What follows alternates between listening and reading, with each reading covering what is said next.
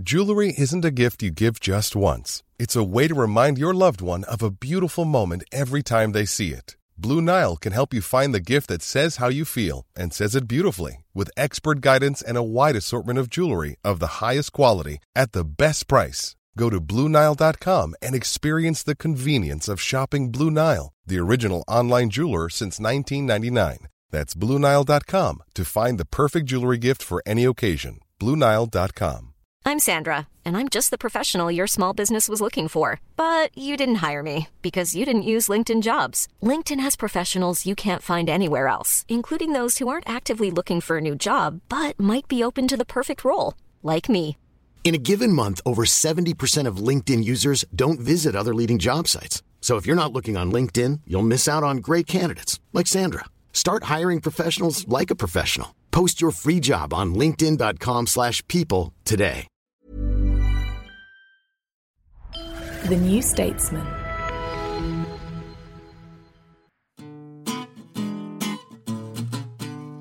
Hi, I'm Anoosh. I'm Harry. I'm Freddie. And I'm Rachel. And on today's episode of the New Statesman podcast, we discuss the fallout from Tory party conference so far, and you ask us will benefits be cut?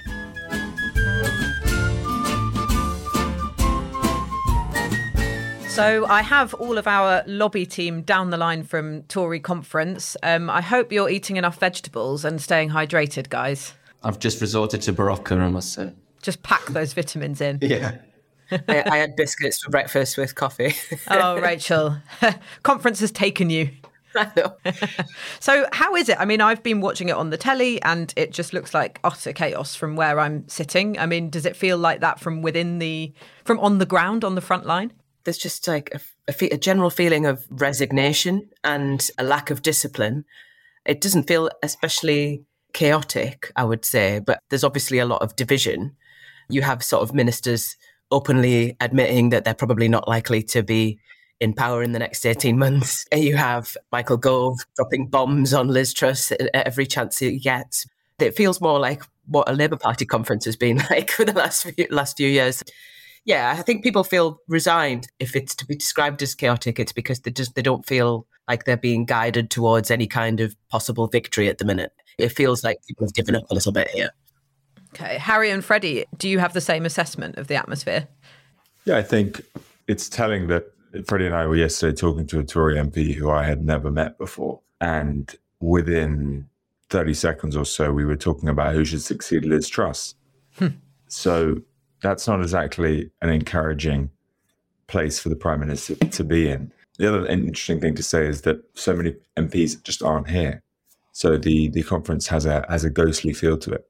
That's that's right. Yeah, when I was sat in Kwasi Kwarteng's speech yesterday with uh, with Freddie, we were on how just how few MPs there were. Yeah, there are hardly any.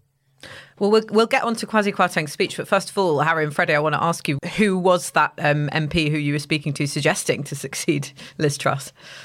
Well, Freddie can talk more about this, but I think the really interesting thing is that the Boris Johnson is is, is cropping up as a name, and so I think he's ten to one at the moment. The people I'm speaking to think he's much more likely to return than that, and they think that Rishi Sunak suffers from having been explicitly rejected by the membership, whereas Boris, despite being thrown out by MPs, never has been rejected by the membership or by the electorate.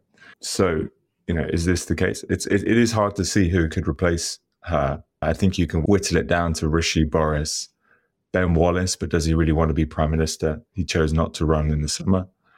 And then is it a fringe candidate like a Michael Gove or Kemi Badenoch? Yeah, I Freddie? spoke to one Rishi Sunak supporter about two weeks ago, and I put it in a morning call then, and they described Boris Johnson as the off-the-shelf candidate. He's seen as a candidate which would be much more easy just to put in rather than going through the rigmarole of a another uh, leadership election. And that came from a, a, as I said, Rishi Sunak supporter. So it just speaks to the fact that for many MPs, Rishi Sunak is no longer one of the key contenders. I mean, of course, that might change, but here at conference, I think there is a sense that uh, they are looking around the room and uh, Rishi Sunak isn't here; he's in Yorkshire. Right. Okay. And you said it. It was a ghost-like atmosphere. I suppose the spirit of Boris Johnson seems to be haunting the conference most of all. But the thing that's coming across most, sort of in the general coverage, I was looking at the sort of front pages this morning and have been watching six o'clock and 10 o'clock news is these U turns seem to be coming thick and fast. Kwasi Kwarteng's speech, where he announced that the mini budget had caused a little turbulence and then there's some laughter that comes from the hall when he says that which comes across on screen as incredibly jarring even if sort of in the context of the cut and thrust of the conference hall it made sense. So i think that that was a bit of a mistake. Also he walked very slowly onto the stage and it contrasted i thought with the with the slogan which is getting britain moving. I mean i don't know why he was dragging his feet so much. I think maybe he was trying to look calm. Don't know if you yeah, noticed was, that from in the hall yeah i thought it was a strange approach to the podium he sort of sauntered with this jaunty confidence, and then his delivery was exceptionally stunted and quite nervous. So, I mean, I, I wrote about this last night. His speech was riven with contradictions. I mean, the presentation was only only the start of it. Yeah, why don't you tell me a bit about what struck you from that speech? Because your piece picked up on this idea that he was sort of still doing that old Tory trick of condemning the years of, of Labour government, but then was suggesting that there'd been very little growth. And actually, I think he used the phrase managed decline or something like that about the last 12 years. Yeah, so he tried to frame it as if the Tories came in in 2010, saved the country from uh, an era of decline under New Labour. But then also his mini budget was designed to save the country from an era of decline. So which was it? I mean, it's not clear. Um, and it speaks to one of the problems that the government have at the moment is how connected are they with the previous 12 years of government if they're trying to pursue something as they see it is completely new? Well, I mean, most people recognize that they have been in power for a long time now, and you do have to hold them to account for some of the problems that they are saying they want to solve, such as low growth and low productivity. And this U turn on the removal of the 45p top rate of tax, and also a U-turn in order to bring forward the uh, the fiscal plan, the announcement of this medium-term fiscal plan with the costings and the OBR and everything. These seem to completely undermine this idea of Liz Truss's leadership as sort of move fast and break things bulldozing i think she used the phrase bulldozing herself you know through the opponents who stand in the way of the things that she wanted to do is their authority undermined by the fact that they've had to make these u-turns or is it a return to sort of pragmatic politics that might calm the markets and might save their skin? Uh, just on the laughter thing as well, I think it spoke to the same point. There was laughter in the conference hall, which when you were there felt like it was undermining the Chancellor's authority.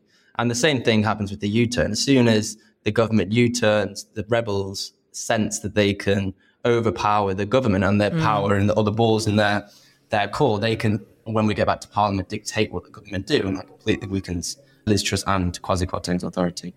That's interesting because the laughter on screen came across as sort of, you know, I hate the stereotype, but you know, Tories honking about the idea that the economy is is in meltdown, which you know, for people whose mortgage rates have shot up, is not a great look. And I think I wonder if some of the laughter is just part of this whole feeling of detachment, because I think the Conservatives for a long time have been getting away with any kind of big polling damage to, to a lot of their positions when it comes to Brexit, when it comes to a lot of other things they often just stayed in the same place in the polls. And I think this last week seems to have come as quite a shock to them. There is this feeling of detachment where they're just sort of, I don't know if it's like nervous laughter or whatever. But yeah, I think I think Liz Truss's authority is completely undermined. But I think there's what there's another strand that I would kind of like that's been running through conference that I think is worth kind of highlighting. A lot of those who are happy for their disagreement with Liz, Liz Truss to be out there are kind of representing a lot of blue wall kind of seats where there's this like Lib Dem threat, and I think that's that's started to make a lot of Conservative MPs feel quite uncomfortable about you know whether they're going to hang on to their seat or not. And I think they would be quite happy for people to look at the Conservative Party and see that it's not just Liz Truss's party, that there's also a section of it that is more reasonable Conservatives, and that they're part of that. You know, I think they kind of want that to be known because they want to hang on their seats.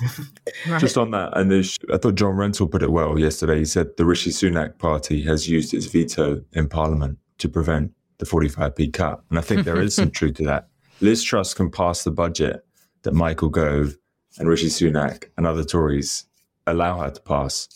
And she's someone who only, you know, three in 10 MPs chose over Rishi and, and, and Penny Mordaunt. So she never had much authority and she has less than ever. They're down 25 points in the polls. It's not clear what she has the power to do. And it is difficult to see how they remove her in the next little while because, you know, it's always a complicated and torturous process. But it's very difficult to see how she governs, certainly as she was planning to do. I also think it's interesting that Penny Mordaunt this morning came out against cuts to um, Right. wel- welfare. You know, I mean, that's kind of that's cabinet authority breaking down as well. I mean, and it's, it's extraordinary for a, a prime minister that's been in power like not even a month yet. I don't think.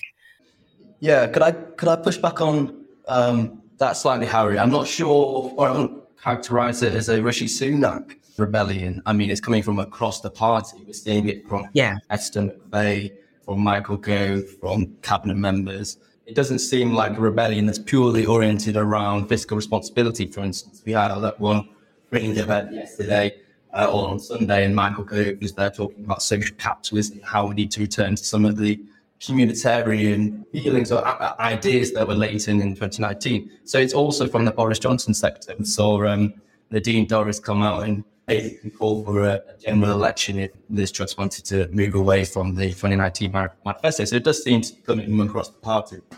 We are going to talk about the current live row over the idea of not uprating benefits with inflation on the second half of the podcast. But in general, I just want to get your your feeling of what happens next. You know, is it is it going to be battle after battle over big radical things that Liz Truss wanted to do. Planning reform is a classic example where she is likely to hit up against opposition from many parts of the party, including especially that blue wall contingent, Rachel, that you mentioned. Have her plans for government been ruined, basically? She's she's conceded these U-turns, there's so many rebels. Is there nowhere for her to turn in terms of trying to commit to her agenda? Yeah, I mean, I don't see where she goes next. I don't see what she can offer all of the groups that are skeptical about her leadership now and are quite open about it. And there is this bit of a free for all going on, really. And I think when she gets back to Parliament, I don't know how she holds that together. I know she kind of, over the 45p tax rate, she pulled together a, a call with senior Conservatives and they kind of all just told her what they think. And one of the sort of rebel ringleaders was Michael Gove. And when you think about the people who didn't support Liz Truss, a lot of them are former whips who know just how to pull together in, in Parliament if she puts forward something else that's controversial. In terms of what happens next, I mean, there, there are two schools of thought, it seems, in, in the party over kind of if she is to be if she's to be replaced, what kind of leader would they want? Would they want someone who's seen as a, a safe pair of hands and a good campaigner who will help as many of the MPs to hold their seats as possible? So, you know, someone who's in the former cabinet, maybe someone like Grant Shapps, maybe someone like Michael Gove, you know, who the party feels that they can rely on, or are they going to kind of just admit that they're moving on to thinking about how they operate in opposition and would it be a next generation leader? Would it be someone like Kemi Badenoch? I think that's where thoughts are starting to turn to. But in terms of what she does in Parliament, I mean, she's she's boxed into a corner. But she's boxed herself into a corner. Hi, it's Anoosh here. This is just a reminder that as a podcast listener, you have the option of subscribing to The New Statesman with a very special offer. You can subscribe for just a pound a week. That's 12 weeks for £12 if you go to newstatesman.com forward slash podcast offer. We'll be right back. From the New Statesman comes a new podcast, Audio Long Reads. The best of our reported features and essays, read aloud. Featuring writing from our authors, including Edward Docx on the death of Boris the Clown, When did the booing start? He was never exactly sure. A Year Inside GB News with Stuart McGurk, One presenter told me that producers had taken to booking their own parents. May Robson on why women's football is the more beautiful game, Like most of the England squad, the Euro 2022 captain Leah Williamson can't afford not to have a plan B. Ease into the weekend with our audio long reads published every Saturday morning. Just search Audio Long Reads from the New Statesman wherever you get your podcasts.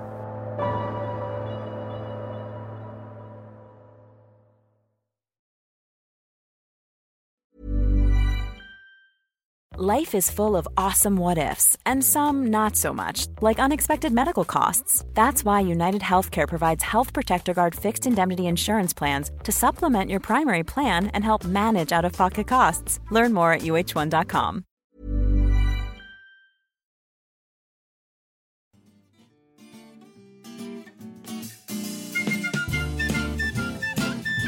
Now it's time for a section we like to call You, ask us. Come on, Harry. You Don't leave us hanging. Sorry, I was on. I was on mute. You ask us. excuses, excuses. So we've got a question today. Will benefits be cut? So, I mean, that's the big question of the day. It seems like there's another row around the bend and actually is already emerging. Rachel, you mentioned Penny Mordaunt, a, a member of Liz Truss's cabinet, leader of the House of Commons, saying benefits should rise in line with inflation. But Liz Truss has repeatedly ruled out the idea that she might cut them in real terms.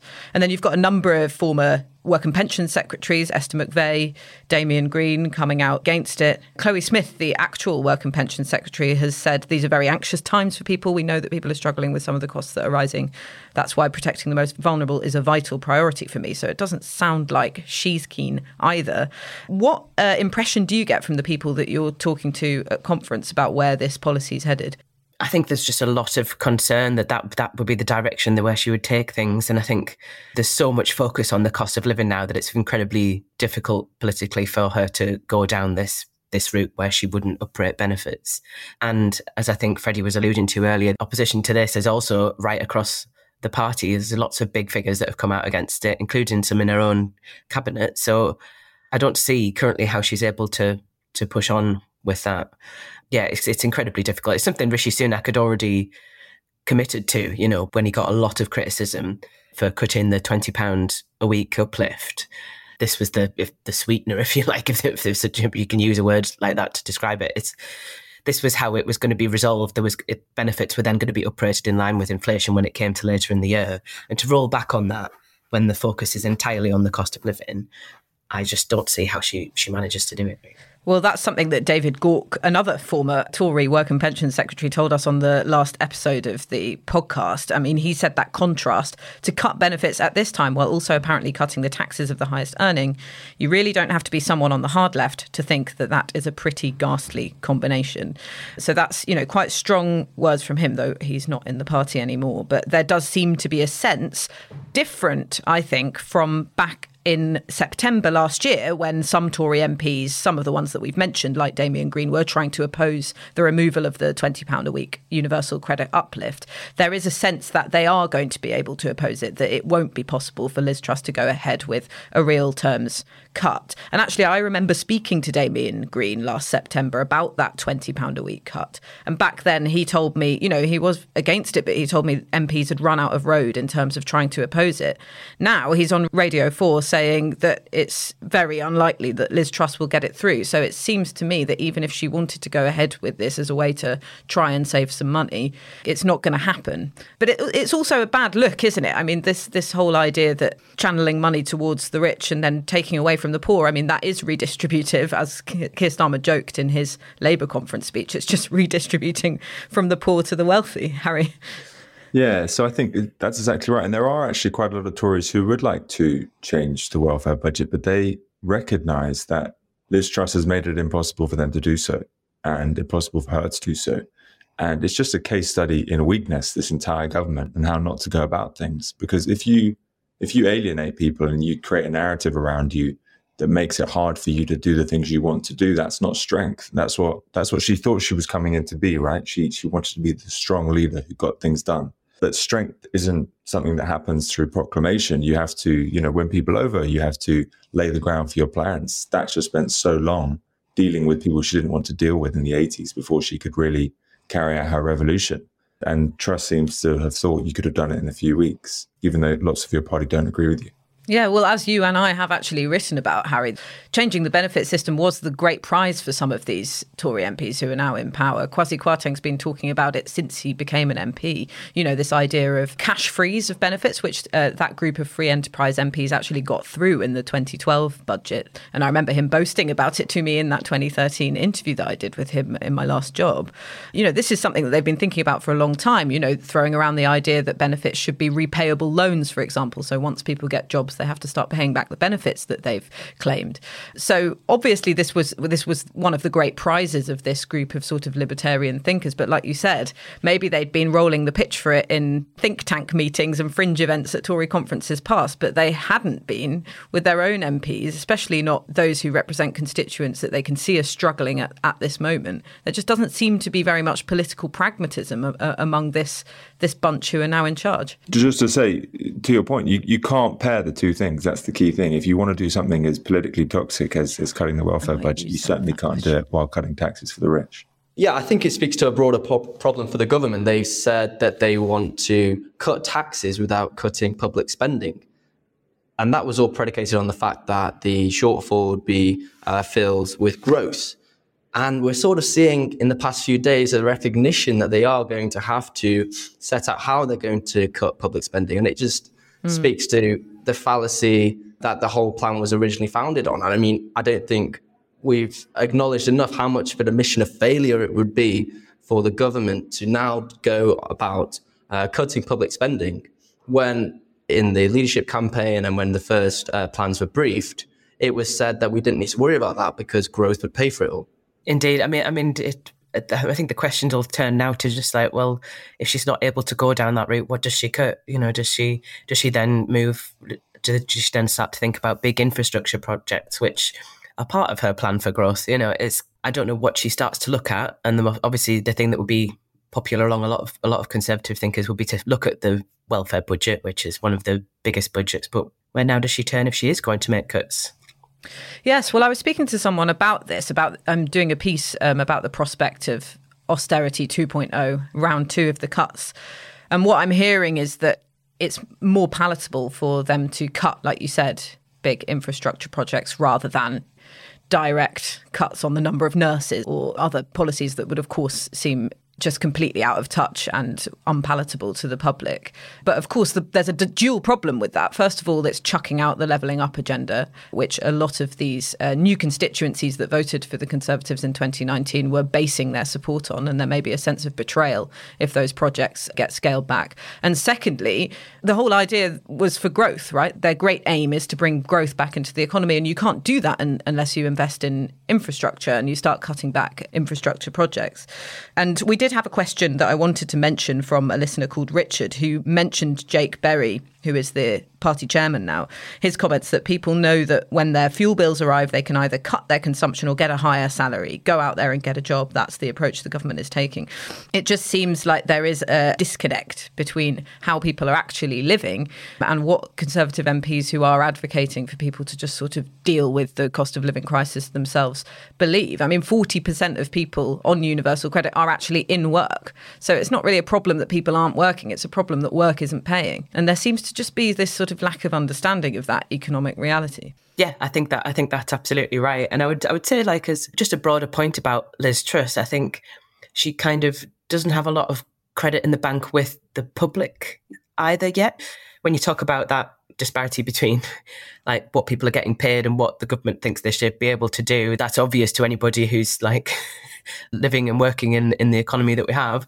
But I think she's sort of she's been prime minister when, for example, the the, the Queen died. She's had like a number of speeches and interviews, and I, I think what she's failed to do so far is like establish any kind of emotional connection with voters.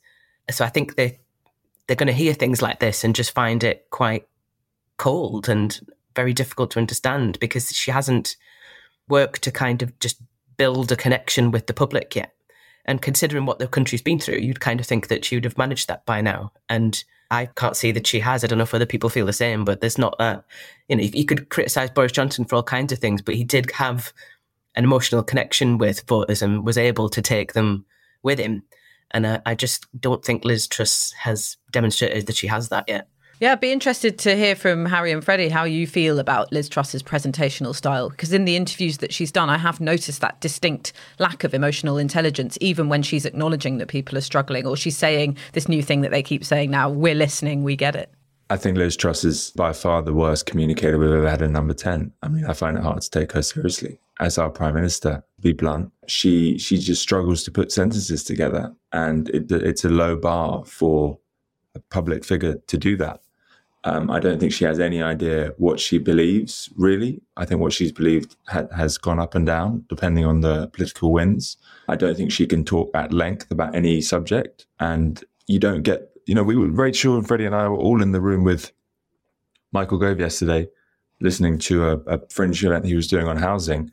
And, you know, Freddie's going to criticize me for being too complimentary of Gove here, but you, you do get the sense when you're in a room with him, he could talk about housing for five hours and then he could probably talk about environment policy for five hours.